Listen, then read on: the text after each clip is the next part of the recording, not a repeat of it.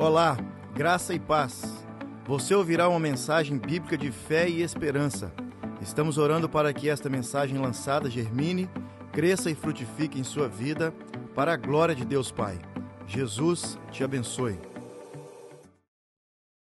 Glória a Deus. Graça e paz, amados.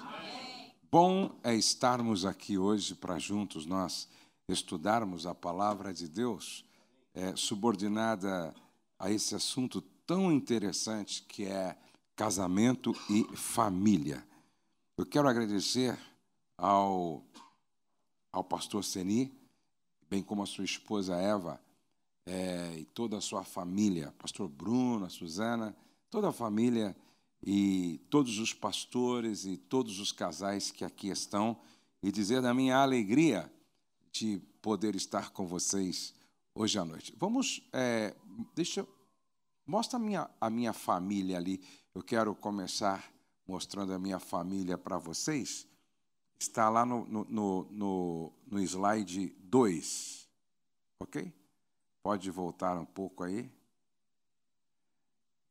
O slide 2. Conseguiu aí, amado? Muito bem. Então, é, enquanto vocês vão tentando abrir aí, eu quero dizer que nós desenvolvemos um trabalho no Brasil voltado para a família. E alguém me segue aqui nas redes sociais ou já assistiu um vídeo meu? Levante a mão assim, por favor. Quanta gente, que benção, não é? é eu sou casado com a Rose Mari, Maia Gonçalves da Silva, há 34 anos.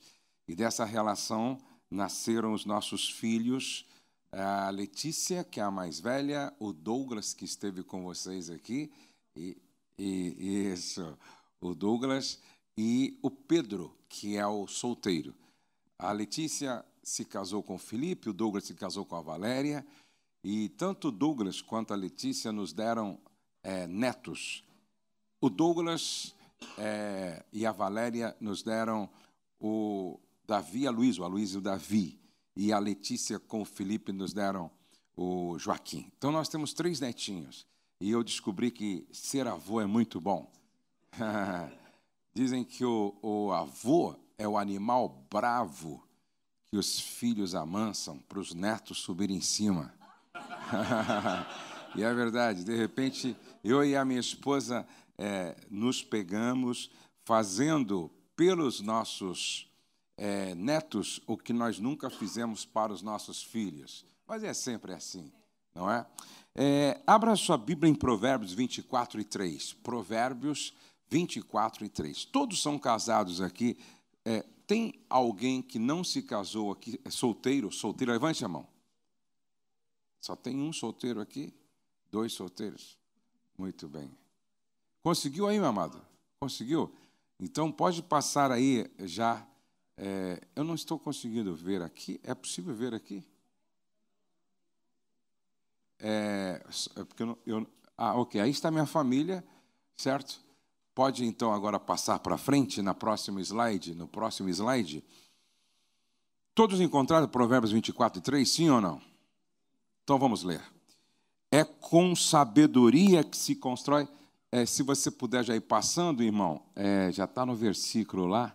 Vamos ver se a gente consegue nos uh, alinhar aqui. Ó. Pode passar, por favor?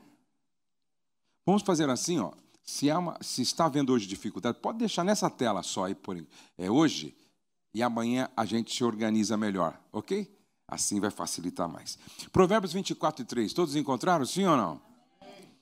É com sabedoria que se constrói a casa. É com sabedoria que se constrói a casa. Pela prudência ela se consolida. É com sabedoria que se constrói a casa. Casamento não vem pronto, se constrói. Marido não vem pronto, se constrói. Esposa não vem pronta, se constrói. Filho não vem pronto se constrói. Filha não vem pronta, se constrói. Sogra vem pronta. Sogra vem pronto, não precisa construir, na verdade. É brincadeira, gente. Muito bem. Repete comigo: casamento não vem pronto. Se constrói. Essa definição de casamento eu gosto, porque ela nos fala de autorresponsabilidade. Cada um de nós tem o casamento que está construindo. Então, eu não posso transferir para ninguém essa responsabilidade. O meu casamento é o resultado do meu próprio trabalho. O meu casamento é o resultado do meu próprio trabalho. A minha família é o resultado do meu próprio trabalho. Autoresponsabilidade. O homem, desde o Éden, vocês é, se lembram? Desde o Éden, aprendeu a transferir responsabilidade. Deus pergunta para Adão: que houve? Ele diz: foi a mulher. E foi a mulher que tu me deste. Olha só, ele transfere para a mulher e para Deus, porque foi a mulher que tu me deste. E a gente aprendeu com o nosso pai Adão transferir responsabilidade. Aí Deus pergunta para a mulher: o que houve? Ela diz: foi o diabo. E como a gente transfere para o diabo? É mais fácil, né? furou o pneu, foi o diabo. É o diabo que está furioso. Não, irmão, você, o pneu está careca, tem que trocar o pneu, não é verdade? Ah, acabou a gasolina. É o capeta. Não, não, você esqueceu de colocar gasolina. É, é sempre mais fácil a gente transferir para alguém do que assumir a responsabilidade. Vamos tentar aqui, então, querido. Obrigado, viu? É, vamos ver aqui. Aí, ótimo, maravilha. Então, quando eu digo casamento não vem pronto, se constrói, e quem está construindo sou eu, significa dizer que eu sou o responsável pela minha construção. Por isso, hoje, eu quero falar sobre quatro erros que podem comprometer a nossa construção. Quatro erros que podem é, é, comprometer a nossa construção. O primeiro erro, não cumprir com os votos que foram feitos. Isso aqui, lendo assim, parece ser simples e quase simplista, mas não é. Se não, preste atenção. Ó. É, quem não conhece a história de Ruth e Noemi? Noemi. Olha só, Noemi, casada com Elimeleque, mãe de dois filhos, Quilom e Malom. Eles foram para Moabe por causa da fome. Lá em Moabe, Ruth casou com um dos filhos de Noemi e Orfa casou com outro filho. Só que nos dez anos que a família ficou lá, morreu Elimeleque, o pai, morreram os dois filhos, agora nós temos três mulheres viúvas. Noemi, viúva. Ruth, viúva. E temos Orfa, viúva. As três estão voltando para Belém porque ouve-se que há pão em Belém. Passou a crise. Só que, de repente, Noemi para e diz: Olha, seria melhor que vocês duas voltassem cada uma para sua casa, porque eu não tenho mais como ficar grávida, ter filhos, os filhos crescerem, para dar a vocês como maridos. Por favor, voltem cada uma para sua casa e me deixe ir sozinha para minha terra. Orfa é, tentou insistir, mas se convenceu, voltou para sua casa. Ruth decidiu. Repete comigo, decidiu. decidiu. Guarde isso aqui, ó. Decisão decide o nosso futuro. Decisão decide o nosso futuro. Ela decidiu. Casar é tomar uma decisão que decide o nosso futuro. Casar é uma decisão que decide o nosso futuro. Só que a decisão que o Ruth toma não foi uma decisão é, irresponsável, negligente, sem saber o que estava fazendo. Uma das coisas que determinam o sucesso de uma pessoa é ter certeza daquilo que quer. Ruth sabia o que queria. Ruth sabia o que queria. Presta atenção. Ela é moabita. ela não é judia, ela é moabita.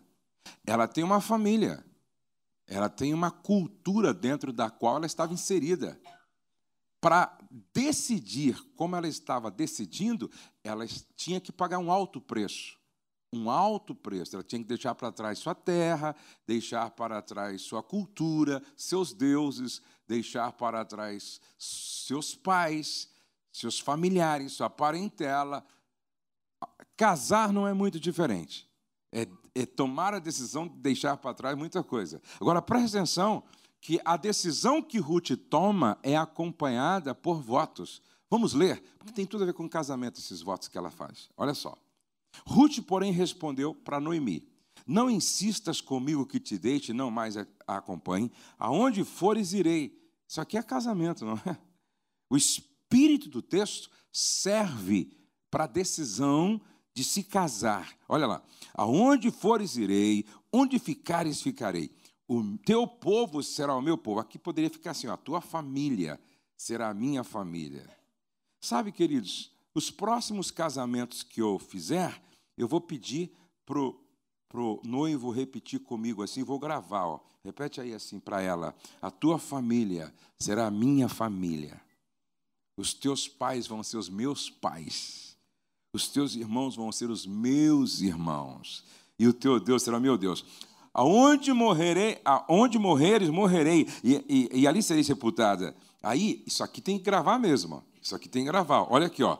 Que o Senhor me castigue com todo rigor, se outra coisa que não a morte me separar de ti.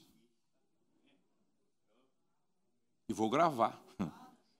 E dar um pendrive para cada um. Falou, Falou assim, ó, quando o bicho pegar lá, entendeu? Coloca isso aqui no som. Para ela ouvir. Para ele ouvir, não é?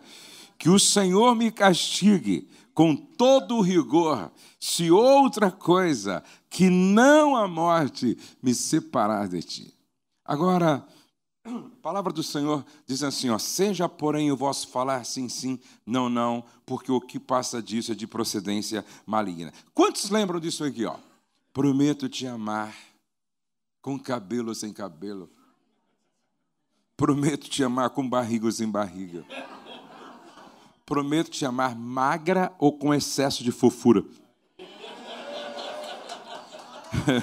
Prometo te amar com, com cabelo branco ou preto, não é? Prometo te amar com dinheiro ou sem dinheiro. Prometo te amar morando em uma casa grande ou uma casa pequena. Lembra do poto? Não é? Para onde fores, irei eu. Não é? Aonde você dormir, dormirei eu. certo? Prometo te amar. Diga, prometo te amar.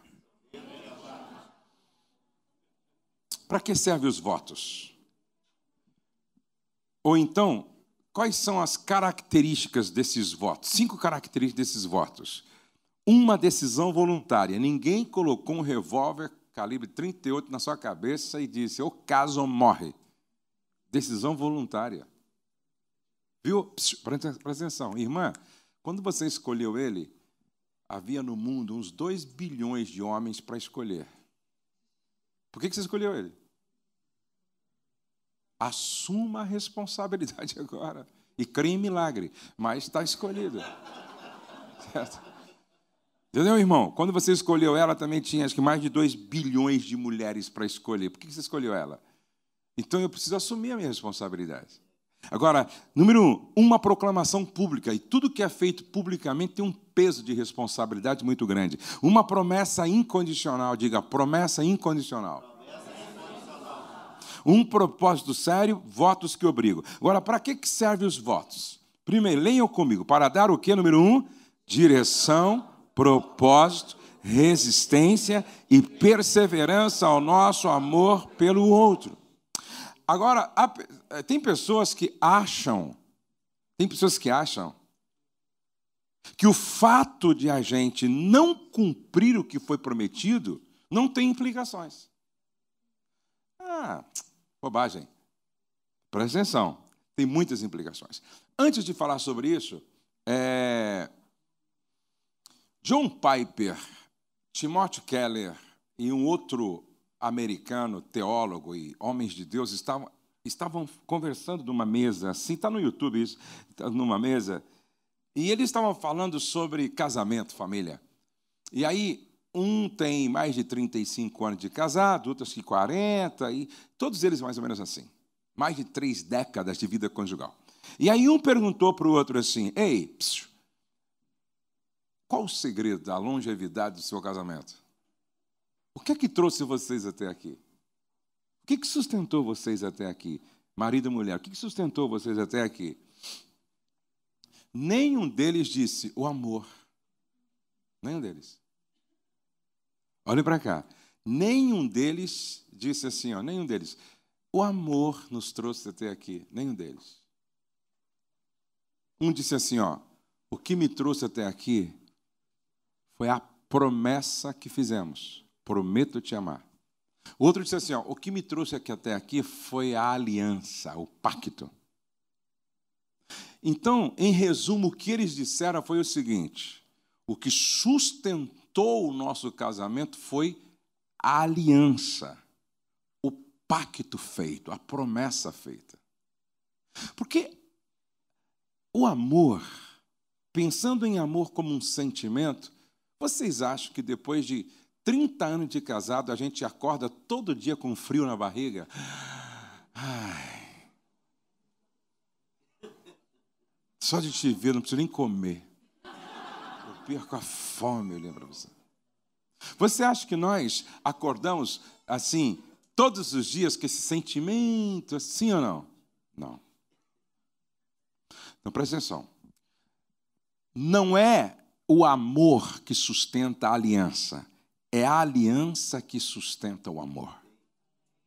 Eu vou repetir: não é o amor que sustenta a aliança, mas é a aliança que sustenta o amor. Eu e a Rosemary estamos juntos há 34 anos e um dia, lá em, num, num bairro chamado Utinga, em Santo André, São Paulo, nós fizemos uma promessa. Dentro desta aliança, nós fizemos um pacto.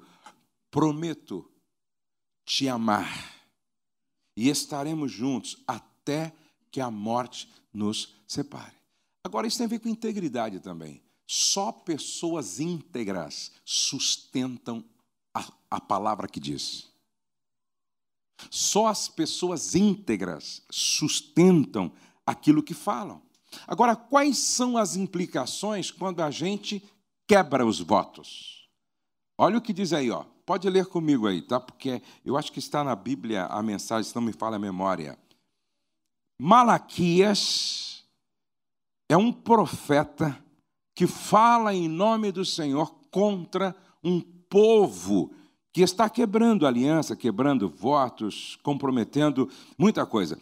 A outra coisa que vocês fazem, diz o profeta, enchem de lágrimas o altar do Senhor choram e gemem, porque ele, o Senhor, já não dá atenção às suas ofertas, nem as aceita com prazer. Ou seja, Deus, ou seja, o culto que vocês estão prestando não faz mais sentido para Deus. E vocês ainda perguntam, por quê? Por que, que a gente traz oferta, encharca o altar de lágrimas, presta o nosso culto, mas Deus já não recebe mais. Por quê? É simples aí, ó. É porque o Senhor é testemunha entre você e a mulher da sua mocidade, pois você não cumpriu a promessa.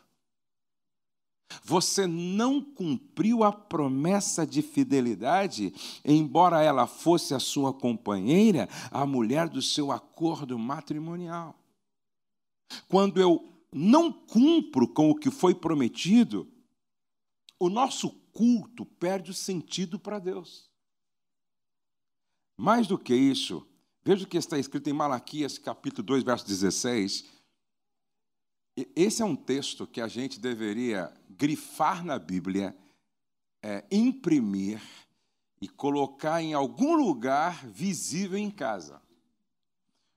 Eu Odeio o divórcio, diz o Deus de Israel. Repete comigo três vezes. O Deus de pacto odeia o divórcio. Outra vez, o Deus de pacto odeia o divórcio. Outra vez, o Deus de pacto odeia o divórcio. O Senhor dos exércitos de anjo diz: odeio o, desmem o desmembramento violento da uma carne do casamento. Portanto, cuidem-se, não baixem a guarda, não traiam. Aí, algumas pessoas podem é, perguntar: por que, que Deus odeia o divórcio? Como é que é o seu nome? Valdo. Vocês são casados. Quantos anos? 21 anos. Que bem. Tem filhos? É, quantos anos os filhos? 16, 18. Ok. Ótimo. É coisa de homem, é coisa de homem. Fica tranquilo. É, é, tinha que perguntar para a senhora, na é verdade. Muito bem, é coisa de homem assim. É, Ovaldo, qual é o sentimento de um pai ao ver um filho se separando? Deve ser terrível. Sabe por que Deus odeia o divórcio? Odeia o divórcio? Porque Deus é pai. Cada filho que se separa faz o coração de Deus chorar. Porque quando Deus instituiu o casamento, ele instituiu com base na aliança que existe entre Pai, Filho e Espírito Santo, indissolúvel. Dá para você imaginar a Trindade se divorciando, sim ou não? Dá para você imaginar a Trindade se divorciando, sim ou não? O casamento existe para ser a expressão da imagem de Deus. Eu vou repetir: o casamento existe para ser a expressão da imagem de Deus. Assim como não há possibilidade alguma de haver divórcio na Trindade, Deus pensou nisso também. Deus pensou nesta aliança conjugal como uma aliança que não, deve, não deveria se quebrar. Por isso que o texto diz: deixa o homem pai e mãe e se une à sua mulher, e os dois se tornam uma só carne. No, no, no hebraico isso é muito forte. No português você lê une-se com uma simplicidade, mas no hebraico a ideia desse une-se é muito forte. É soldar uma parte na outra. É colar uma parte na outra. É fundir uma parte na outra. É fundir uma parte na outra. Por isso que separação tem implicações que vai para além do que você possa imaginar. Para além do que você possa imaginar. Se dependesse só de Deus, não haveria divórcio. Primeiro, o divórcio é guerra. Alguns saem amputados, outros traumatizados e outros mortos. O divórcio é como um tsunami que desinstala, desagrega. O divórcio é a apostasia do amor. Por quê? Porque é rejeitar alguém que um dia foi profundamente desejado, atraído, buscado, conquistado. Quando o divórcio acontece, é... ninguém ganha. Ou melhor, só o diabo e o advogado. Agora, deixa eu conversar com vocês um pouco sobre um assunto muito interessante. É, é muito comum eu ouvir. Eu trabalho com, com casais há quase 30 anos. Eu acho que já ministrei e atendi, entre tudo, 120 mil casais até hoje. 120 mil casais. Então eu sei do que estou falando. É muito comum a gente ouvir mulher, muitas vezes, dizendo assim: Eu tenho o direito de ser feliz. Agora eu encontrei um anjo. Ou então é ela, quem ele quem diz, não é? Agora eu, agora eu encontrei um anjo. Eu tenho o direito de ser feliz. Dr. Pedro Calabres, ele é um dos maiores pesquisadores e, e estudiosos assim lá no Brasil na área de mente na área do cérebro. Ele é um, um, um PhD, ele é um doutor que hoje é, é, é um dos palestrantes mais requisitados e mais caros do Brasil. E ele diz uma coisa muito interessante sobre o cérebro. Ele diz o seguinte: que paixão é demência temporária. Interessante. Paixão é demência temporária. O que que Aminon fez com a própria irmã Tamar? Por quê? Paixão. Paixão é demência temporária. Ele, ele explica que, cientificamente falando, é, quando uma pessoa se apaixona, há uma alteração numa parte do cérebro. E por causa dessa alteração nessa parte do cérebro, a pessoa fica impossibilitada de tomar decisões acertadas. E não dura mais do que oito meses a um ano e oito meses. Essa paixão. Por isso que quando passa isso, a pessoa cai em si, aí que ela vê. Esses dias eu conversei com um marido que, que, que passou por essa demência temporária, e porque a gente ficou muito próximo dele e todo mundo se juntou em torno para não deixá-lo tomar algumas decisões nesse momento, hoje ele diz assim: aonde é que eu estava com a cabeça? Ele diz: que loucura, meu. O que, que eu ia fazer da minha vida, do meu ministério? O que, que eu ia fazer da minha família? Que loucura! Até hoje ele é, é grato pela ajuda que teve, evitando que ele tomasse aquelas decisões na hora dessa demência temporária.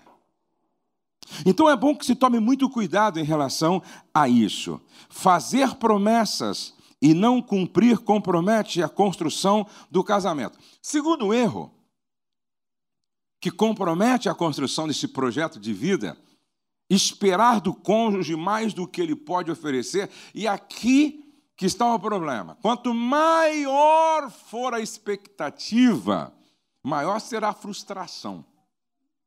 O que é frustração se não expectativas não cumpridas? É por isso que a Bíblia diz assim: ó, o amor é paciente. O amor é paciente. Repete comigo: o amor é paciente. Amor é paciente. Nenhuma outra relação exige mais paciência de todos do que o casamento.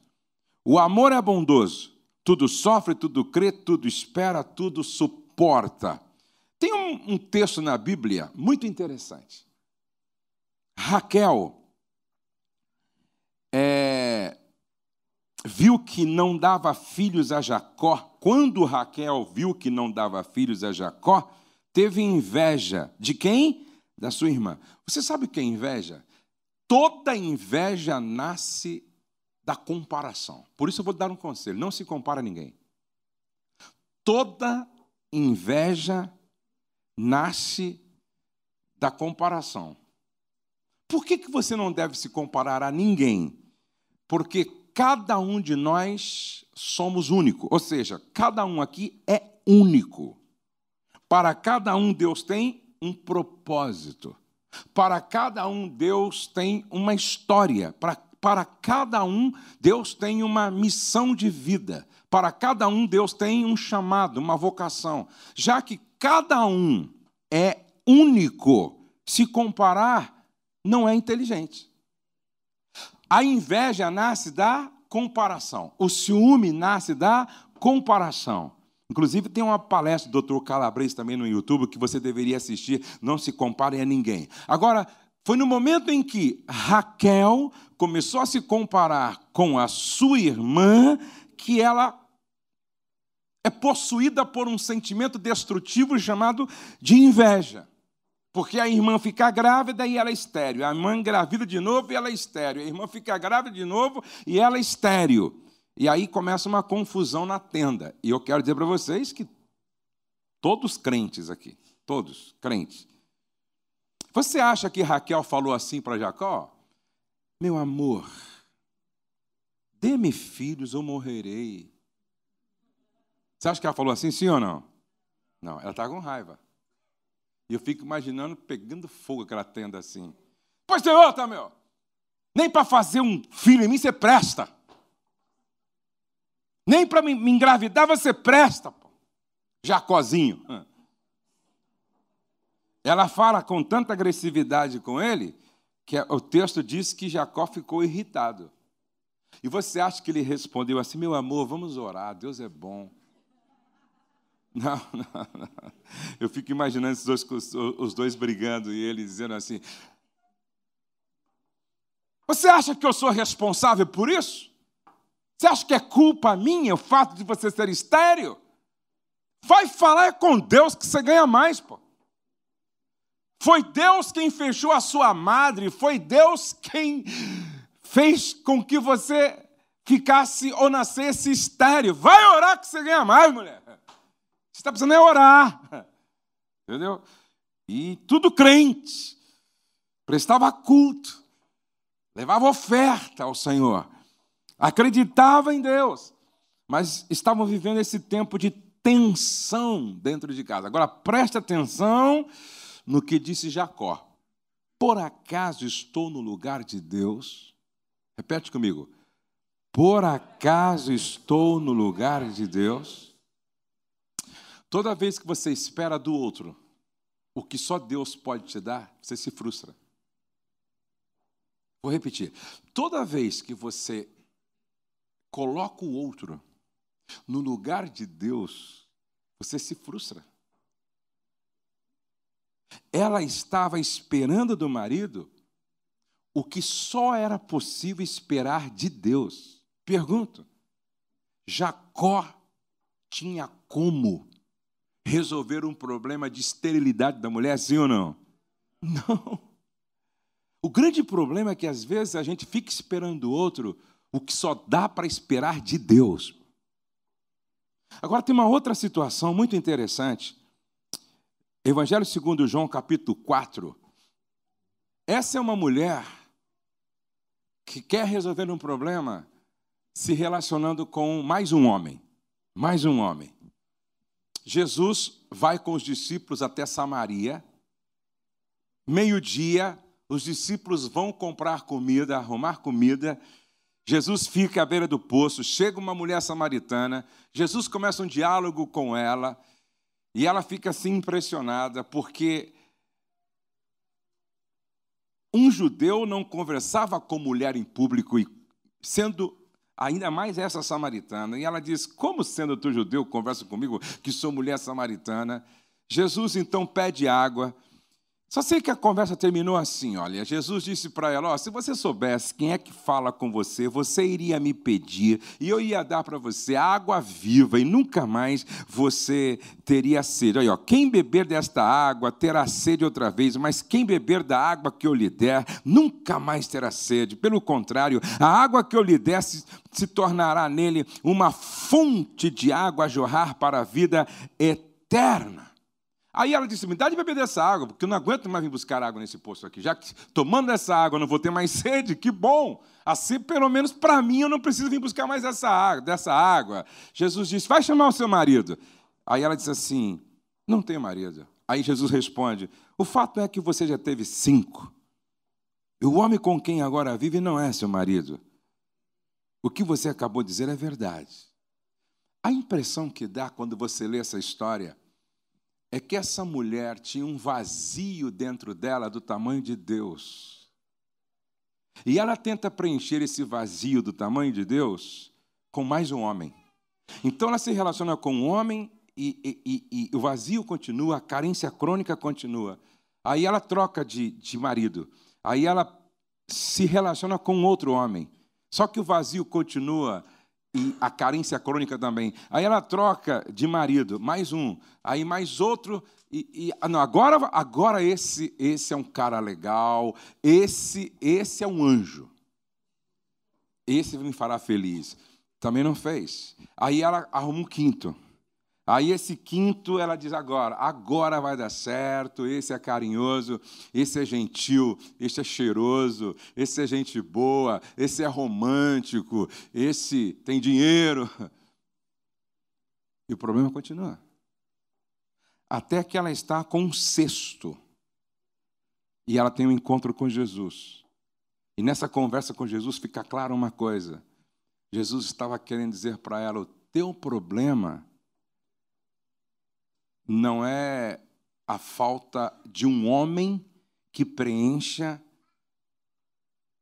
o seu vazio e satisfaça sua carência. Porque dentro de você existe um vazio que é do tamanho de Deus.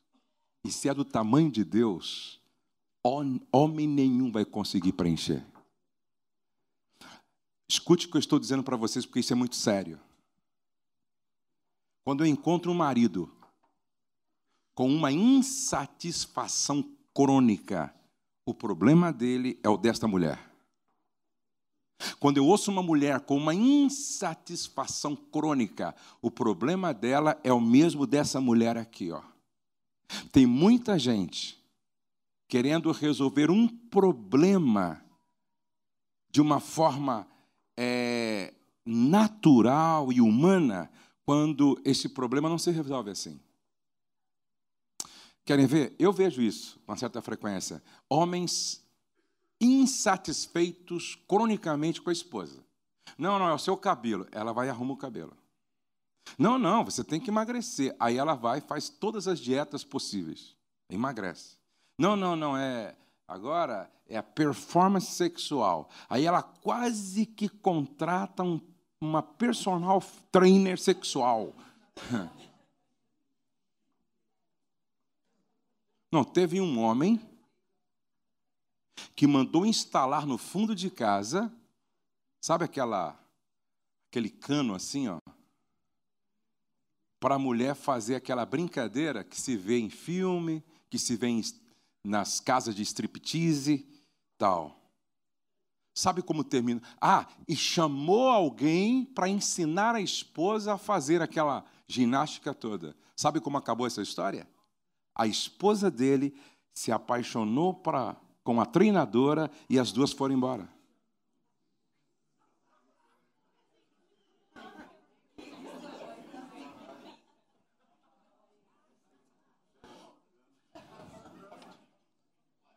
Mexe do Percebe? Então, é... tem gente arrumando sarna para se coçar. Tem gente querendo, resolver um, um, um, vazio da alma. Pode deixar sem a tampinha, senão eu não coloco. Obrigado. É, tem gente, obrigado. Tem gente querendo resolver o problema de vazio da alma é, de uma forma como jamais conseguirá, porque isso tem a ver com Deus. Olha o que Jesus disse para ela, ó, se você beber da água que eu lhe der, em outras palavras, se você tiver uma experiência extraordinária com Deus, essa experiência com Deus vai fazer com que uma fonte de água viva jorre de dentro de você. Nunca mais você vai precisar de mais um homem para tentar satisfazer o vazio e essa carência crônica. Eu sempre tenho dito quando, quando, olha, eu tenho uma clínica de restauração de casamentos, uma clínica.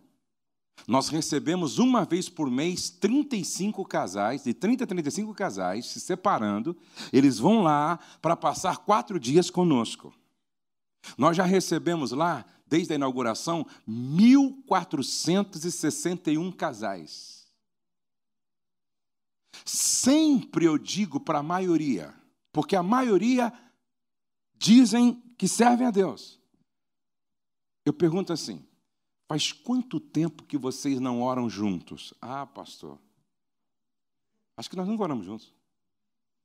Faz quanto tempo que vocês não leem a Bíblia juntos? Ah, muito tempo. Faz quanto tempo que vocês não têm um devocional diário de forma disciplinada. Ah, pastor, faz muito tempo.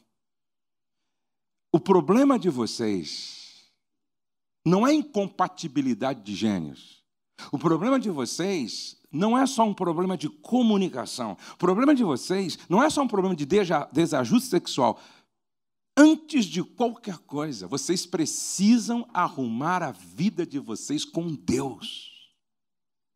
Quanto mais longe de Deus eu estiver, mais vulnerável ao diabo eu estou. Quanto mais longe de Deus a minha mulher estiver, mais vulnerável a Satanás ela estará. E o mundo espiritual, não se deixe enganar, o mundo espiritual é uma realidade. Leia Efésios capítulo 6. Paulo diz que antes de qualquer coisa, a nossa luta não é contra a carne e contra o sangue, mas contra é, potestades espirituais, principados. E o diabo odeia essa ideia de casamento. Sabe por quê? Porque o casamento apenas aponta para a relação entre Cristo e a igreja. Ele, ele odeia essa ideia de casamento. Porque o casamento existe para ser aquilo que é a relação de Cristo e a igreja. Então, se você estiver longe de Deus, você pode você pode fazer o que você quiser, não vai haver é, uma relação sustentável. Até porque a Bíblia diz: se o Senhor não edificar a casa, tudo que os outros fizerem vai ser paliativo, provisório, por pouco tempo. Se o Senhor não edificar a casa, em vão trabalham os que a edificam. Agora, preste atenção: quanto mais perto de Deus eu estiver, melhor eu entendo a minha mulher. Quanto mais perto de Deus a minha esposa estiver, melhor ela me entende. Quanto mais eu melhoro minha relação com Deus, melhor fica o meu relacionamento, tanto dentro de casa como fora de casa. O que esta mulher estava precisando? Se aproximar de Deus. O que, que essa mulher estava precisando? Estar mais próxima de Deus. O que, que essa mulher estava precisando? Se encher da graça de Deus. Se você beber da água que eu te der, mulher, esse seu problema vai terminar. Pelo contrário, vai haver tanta vida em você que você vai derramar vida de Deus nos outros. Amém? Você não vai ser uma, não vai ser uma mendiga. Você não vai ser uma esmoler, dependendo de migalhas de homens. Você vai ter tanto para oferecer que você vai derramar graça de Deus na vida dos outros. Você vai derramar vida de Deus na vida dos outros. Você vai ter, vai ter tanto de Deus que aí as pessoas vão ser abençoadas através da sua vida. Você não vai mais mendigar nada para ninguém. Amém, queridos? Vamos terminar. Não mantenha uma expectativa exagerada em relação ao cônjuge nem ao casamento. Ah, deixa, deixa eu só mostrar aqui de uma forma bem prática é, como é que algumas pessoas vão para o casamento. Algumas pessoas vão assim, vamos supor, mulher. Lá está o, o santo varão, né, como diz Jeremias. Lá está o príncipe dela encantado. Então a mulher vai para o casamento assim: meu príncipe azul ele nunca vai gritar comigo. Ele vai ser romântico. Ele vai me, vai, vai me surpreender em todas as datas importantes. Dia dos namorados vai me surpreender. Aniversário de casamento vai me surpreender. Dia das mães vai me surpreender. Dia da mulher vai me surpreender. No dia do nada ele vai me surpreender. ele vai ser sensível, ele vai me ouvir, não é? Às vezes, quando me, vai me levar para o colo, para o quarto.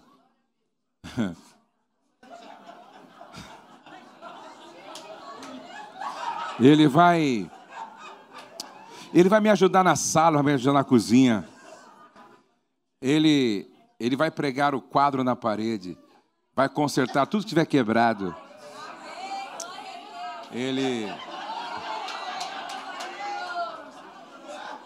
Ele não vai engordar. Não é? E aí, ele vai amar minha mãe, vai amar meu pai, aí ele vai tratar com honra todos os meus familiares. E ela vai para o casamento assim. Ele não vai roncar, não vai ter mau hálito, não vai ter chulé. Aí ela vai, vai, vai assim, com essa, com essa, né? Aí ela casa. Um ano e meio depois, ela, ele pega ela orando: Senhor, me ajuda eu entender. Eu casei com o príncipe ou com o cavalo dele? Porque é tanto coice, tanto coice, tanto coice, tanto coice, tanto coice.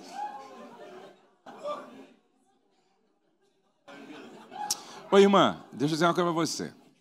Se você ouvir falar que alguém casou com um homem sensível, delicado, é, organizado, que faz as unhas toda semana, é, que se depila, é, que corta o cabelo toda semana, não é? E primeiro de tudo confere para ver se é homem mesmo, na é verdade. Primeiro se confere para ver se é homem mesmo, certo? Presta atenção, gente. Isso é, isso é uma fantasia. Isso é fantasia. É que nem os homens que vão para o casamento pensando assim, vai assim, tem homem que vai assim também, ó. Meu Deus, minha princesa encantada. Ela nunca vai gritar dentro de casa. Ela não vai ter aqueles problemas da TPM. Ela vai amar minha mãe, vai amar meu pai. Quando meus irmãos chegarem em casa, vai fazer uma festa não é? Ela vai me proporcionar três encontros sexuais com plenitude orgástica semanal. Vai sonhando, irmão, vai sonhando, vai sonhando. Vai, vai sonhando. Aí, aí, aí, aí ele vai assim, é, é, aí ele vai assim, ela não vai engordar. Vai sonhando, irmão, vai sonhando. Ela não vai acordar, vai sonhando. Ali casa. Eu estou lembrando de uma historinha aqui, né? Diz que um rapaz estava andando na calçada assim, de repente ele ouviu um grito: Para! Ele parou, um tijolo caiu. Profit! Meu Deus, meu anjo da guarda. Aí ele estava indo, né? Ele foi atravessar a rua, daqui a pouco para! Ele pulou. Quando ele pulou assim, farol aberto para ele. Mas aí um caminhão veio desgovernado, assim, atropelando tudo, falou: Meu anjo da guarda. Quando ele olhou assim, ele viu o anjo da guarda. O anjo da guarda disse: Prazer, sou o teu anjo da guarda. Sério? Sou o teu anjo da guarda, sério. É, posso te fazer uma pergunta? O anjo falou: Pode fazer, sem problema. Aonde é que você estava no dia do meu casamento?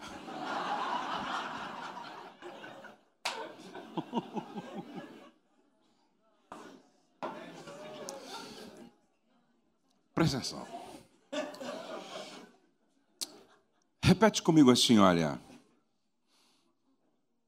Casamento, é a união, de dois seres humanos, em, construção.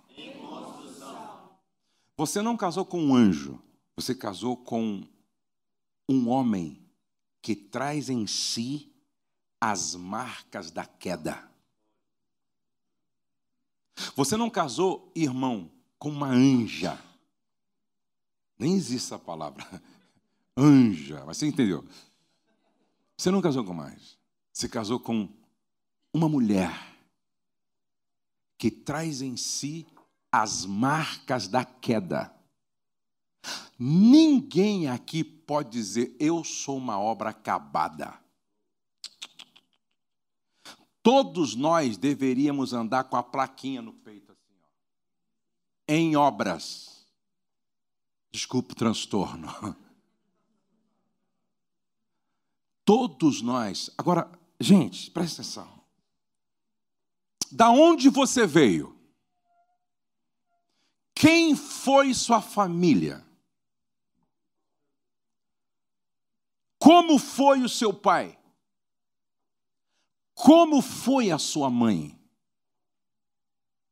em que ambiente você cresceu, que tipo de educação você teve. Qual era a sua cultura familiar? Percebe? Não não queira cobrar do outro o mesmo comportamento que você tem quando a história do outro não é igual à sua. Cada um aqui tem uma história. Por trás de cada comportamento existe uma história. Por trás de cada atitude existe uma história. Por exemplo, eu, eu cresci num ambiente extremamente saudável. Meus pais, pastores, nunca ouvi um palavrão dentro de casa. Nunca ouvi uma palavra de maldição dentro de casa. Meu pai levantava todos os dias, cinco horas da manhã, para orar, para ler a Bíblia. Nunca vi meu pai mentir e nem falar mal da vida de ninguém. Nunca vi meu pai bater na minha mãe. Muito pelo contrário. Meu pai morreu com 51 anos de idade. Minha mãe nunca mais quis casar. Sabe por quê? Ela sempre dizia assim: ó, eu não quero colocar um outro homem no lugar de um homem que foi suficiente para mim e foi tão bom para mim que eu prefiro não apagar a sua imagem do meu coração. Agora, pergunto: será que todos tiveram essa mesma felicidade que eu? Conversando com um homem, ele disse: Pastor, meu pai morreu no hospital vomitando fígado de tanto beber. Momentos depois que a gente sepultou meu pai, minha mãe era prostituta. Meu pai foi sepultado à tarde minha mãe assistiu o sepultamento, meu pai foi sepultado à tarde, à noite, no quarto ao lado do meu, do quarto ao lado do meu, minha mãe estava com mais um cliente vendendo corpo. Percebe qual a diferença entre eu e esse meu irmão? Por isso que casamento, presta atenção, casamento também serve para processar cura em nós. Eu preciso ser um agente de cura para a vida da minha mulher, e minha mulher precisa ser um agente de cura para a minha vida. Então, em vez de a gente condenar o outro, vamos conhecer sua história.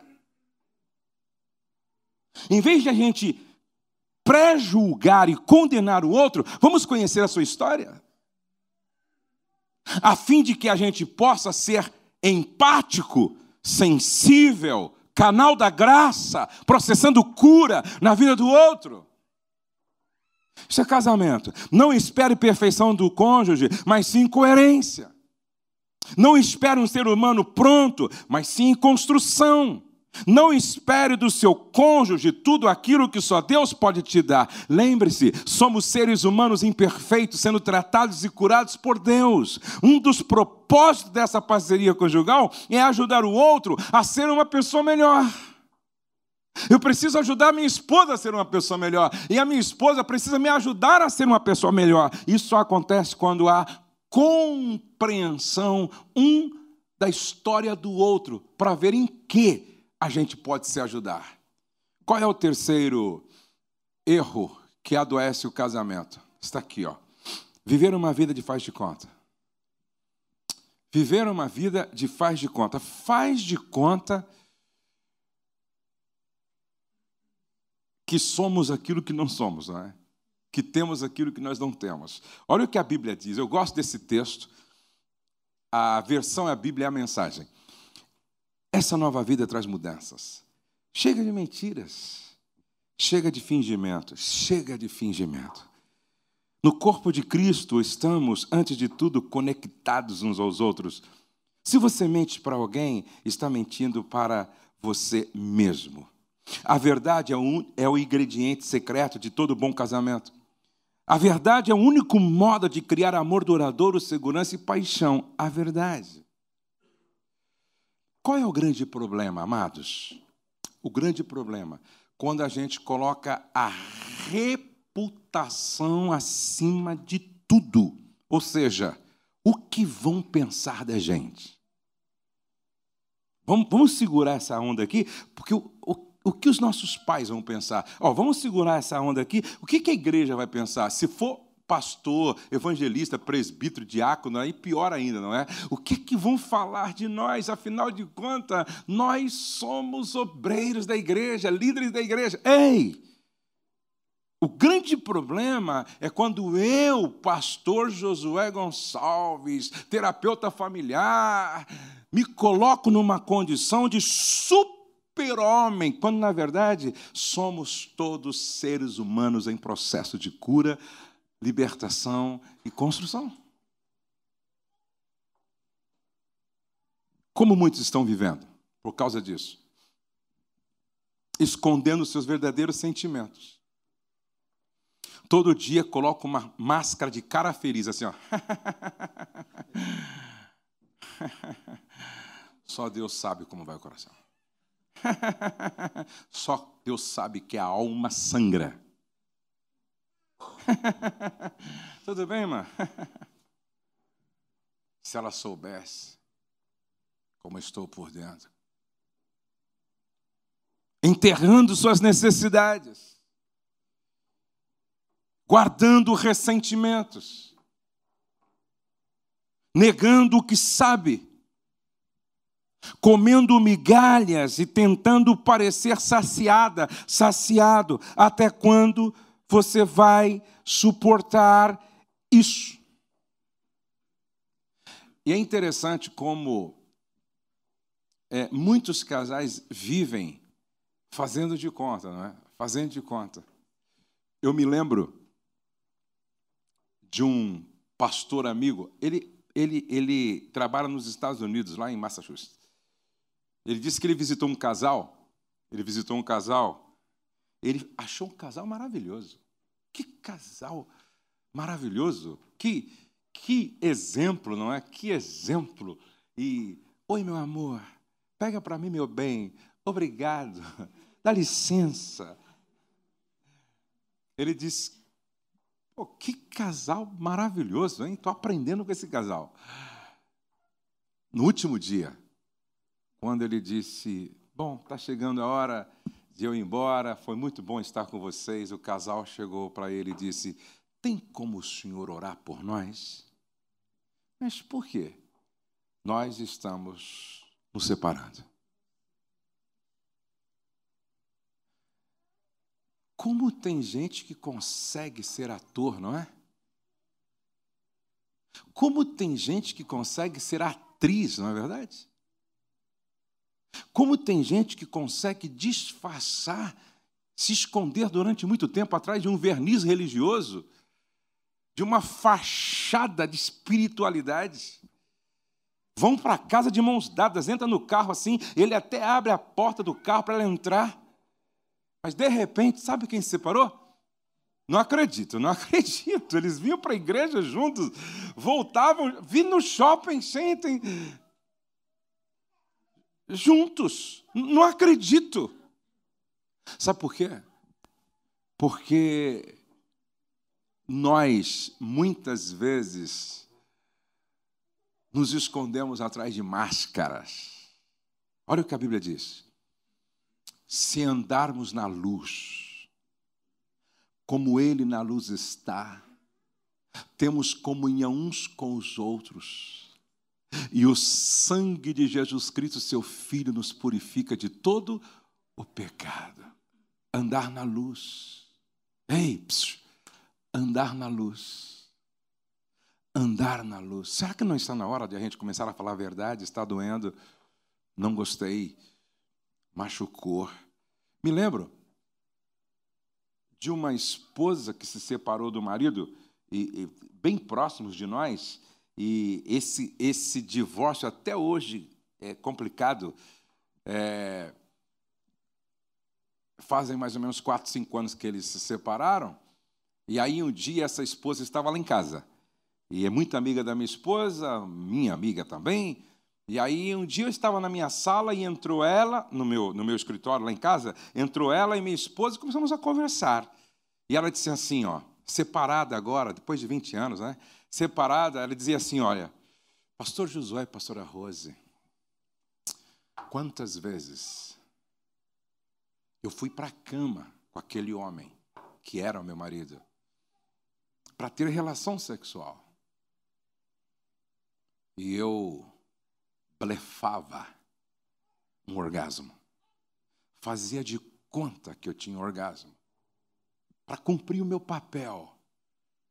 Depois que terminava a relação, tudo, e que ele dormia, eu ia para o banheiro, entrava debaixo do chuveiro, e eu chorava, chorava, chorava, chorava, me sentindo estuprada, me sentindo abusada me sentindo violentada por um homem que só me via como como carne, corpo só.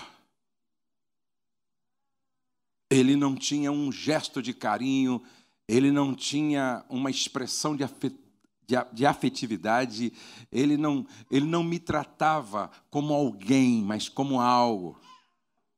Por isso que eu me sentia usada, abusada. E isso durou 20 anos. A pergunta que eu faço é: por que essa mulher não buscou ajuda antes? Por que essa mulher não procurou ajuda antes? Por que, que ela não falou para ele mesmo antes? A pergunta que a gente tem que fazer aqui é até quando se suporta uma vida escondida atrás da máscara. Até quando se suporta uma vida vivida faz de conta que estamos bem?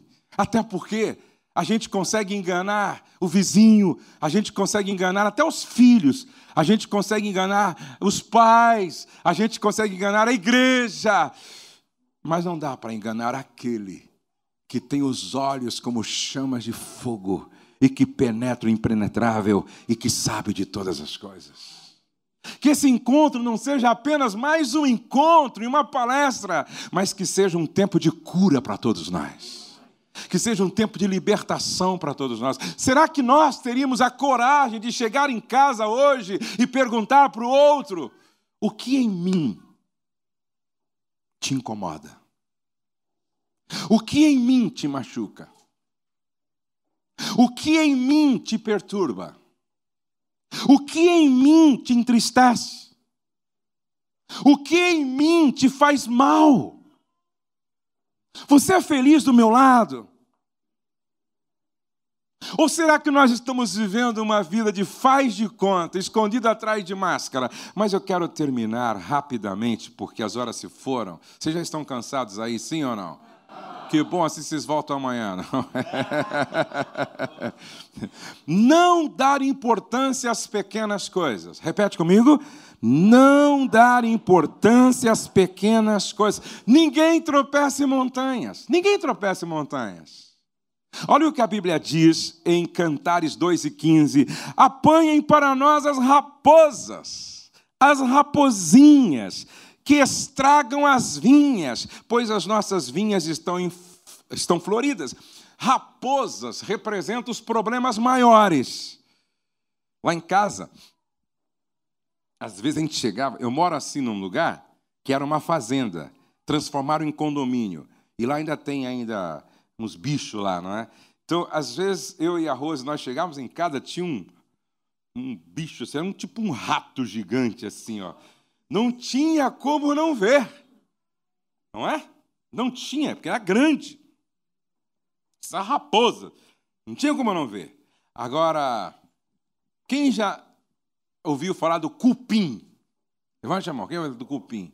Não é cupim do, do, do gado, não, não, É aquele inseto desse tamanho assim, ó. Desse tamanho, Que ele penetra na madeira assim, ó. Ninguém vê. E ele vai procriando lá dentro, vai comendo tudo, comendo tudo. Eu vou mostrar um desenho daqui a pouco para vocês. Então presta atenção, as raposas não é difícil de perceber, detectar. Complicados são as raposinhas, que são os probleminhas. Aquelas coisas pequenas. Presta atenção. No campo do amor e dos relacionamentos, nada é trivial demais para não ser importante. Cada questão pode causar um impacto e cada gesto contém um significado. Pequenos gestos transmitem grandes mensagens. Todo acontecimento trivial no relacionamento tem dois resultados possíveis: ou reforça o sentimento de afastamento, ou reforça a sensação de conexão. Todos os eventos têm um peso emocional. Eles podem deixar o casal um pouco mais próximo ou um pouco mais afastados. Preste atenção nessa poesia do, do, do Luiz Gonzaga Júnior. E assim a nossa vida é um rio secando, as pedras cortando e eu vou perguntando: até quando? São tantas coisinhas miúdas, roendo, comendo, arrasando aos poucos o nosso ideal. São frases perdidas no mundo de gritos e gestos, um jogo de culpa que faz tanto mal. Não quero a razão, pois eu sei o quanto estou errado, o quanto já fiz destruir. Só sinto no ar o momento em que o copo está cheio e já não dá mais para engolir. Quem já ouviu isso assim, ó? Ah, de repente ela foi embora. Quem já ouviu isso? Quem já ouviu alguma vez assim, ó? De repente ela foi embora, pastor. Levante a mão. Quem já ouviu? De repente ele foi embora. Levante a mão. Vocês acham que alguém vai embora de repente? Não. Vocês acham que um casamento termina de repente? Vocês acham que um divórcio acontece de repente? Sim ou não? Vocês acham que uma família acaba de repente, sim ou não? Não. Não. É o efeito cupim. Deixa eu mostrar para vocês aqui o efeito cupim. Antes, porém, um minúsculo prego esvazia o pneu, fazendo com que o diretor daquela empresa perca o voo aonde em Nova York ele, ele fecharia o negócio, que daria um lucro de milhões de dólares que foram perdidos. E milhões de dólares perdidos por causa de um pneu, por causa de um prego. Tão pequeno. Um cisco no olho compromete a visão, provocando uma colisão, levando toda uma família para o caixão. Aí você fala: Meu Deus, uma família morta por causa de um cisco. Um grão de areia no sapato provoca muita dor na caminhada do viajante, sangrando, ferindo, machucando. Um grão de areia. Preste atenção nas pequenas coisas. Olha aí o efeito cupim, ó tão pequeno,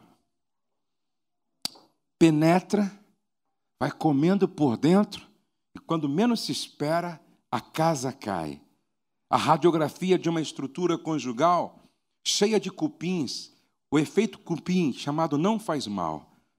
Não faz mal se eu não perguntar a opinião dele. Acontece aqui isso? Não faz mal se eu não estiver prestando muita atenção em tempo de redes sociais. Não faz mal se eu não for totalmente sincera sobre isso. Não faz mal se eu me esquecer de ligar avisando que vou chegar atrasado. Não faz mal se eu não tirar as roupas sujas do chão. Não faz mal se eu não disser eu te amo pelo menos uma vez por dia. Não faz mal se eu não retornar a ligação dele nesse instante. Não faz mal se eu não parar o que estou fazendo para ouvir com mais atenção o que ela está dizendo. Não faz mal se eu comer o pedaço de bolo que ela estava guardando para mais tarde. Hum.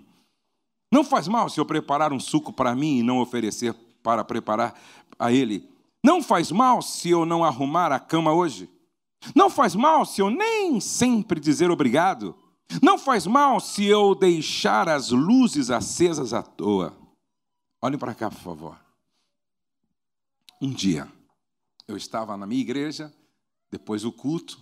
Como eu trabalho com família e sou muito conhecido no Brasil por causa da televisão, do YouTube, do Facebook, do Twitter e do Instagram, as pessoas vão a Bragança para me pedir socorro muitas vezes. E aquele homem zarrão desse tamanho assim, ó. Pastor, posso falar com o senhor no final da reunião? Pode. Recebi ele na minha sala. E aí ele, com as, com os olhos lagrimejando, dizia assim: Pastor, a minha esposa foi embora de casa. E ela foi embora faz assim uns três, quatro meses. Ela nunca mais aceitou me atender. Ela nunca mais me aceitou se encontrar comigo. Não sei se era, desculpa, acho que com seis meses. Ele disse assim, pastor, de lá para cá eu já emagreci 30 quilos. Pastor, me ajude a encontrar minha mulher. Tenta convencer ela, me dar uma oportunidade, pastor. Aí ele dizia assim, ó, pastor, nesses meses eu fiz uma autoanálise, uma autoavaliação, uma autocrítica. Pastor, eu era um cavalo. Eu era um bruto. Eu era um otário. Eu era um idiota. Eu era um imbecil, pastor. Eu era insensível, pastor. Eu era indiferente, mal educado, estúpido, avarento. Só pensava em mim, só pensava. Ah, como eu gostaria que a minha esposa me desse uma oportunidade para eu mostrar para ela que nasceu um outro homem. Ah, se a minha esposa me desse uma oportunidade para eu mostrar para ela que sou diferente, Deus me mudou, Deus me transformou. Ah, se minha esposa desse para mim a oportunidade de eu mostrar para ela que agora eu entendo o porquê o homem tem que ser cavalheiro, sensível, bom ouvinte, empático, respeitador Alguém que honra. Ah, pastor, ajuda minha esposa a me ouvir pelo menos uma vez. Aí você tem que perguntar: por que, que você não mudou antes? Por que, que você não fez essa autoavaliação antes? Por que, que você não fez essa autocrítica antes? Preste atenção. Não deixe para amanhã o que você deve fazer hoje. Hoje é dia de mudança. Decisão, psiu, decide o nosso destino. Um dia um amigo mostrou para mim, Josué, deixa eu mostrar para você o que, que açúcar faz no seu corpo, o que, que vira você coloca três colheres de açúcar no seu café com leite. Deixa eu mostrar para você o que, que vira esse açúcar no seu corpo. Isso já faz uns 15 anos. Quando ele mostrou isso para mim, naquela noite eu disse: a partir de hoje, eu decido nunca mais usar açúcar. Um dia, um outro nutrólogo me disse: Olha, quando você toma um copo de refrigerante, você precisa tomar logo em seguida 30 copos de água para regular o pH do seu sangue. Você acabou de tomar veneno, Josué. E excesso de refrigerante, com o tempo, compromete sua libido, ereção e ejaculação. Naquele dia, isso já faz mais de 10 anos, eu disse: nunca mais, nem de brincadeira, eu tomo refrigerante. Nunca mais.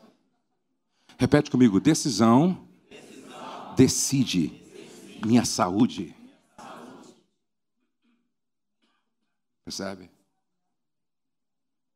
Um dia eu decidi ser uma inspiração para os meus filhos. Um dia eu decidi ser uma bênção para minha mulher. Um dia eu decidi ser uma inspiração para muita gente. Porque quando eu mudo, tudo muda ao meu redor. Você não quer tomar uma decisão hoje? Sair daqui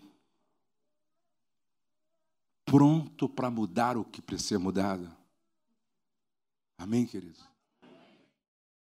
Vida Nova, a sua família em Toronto.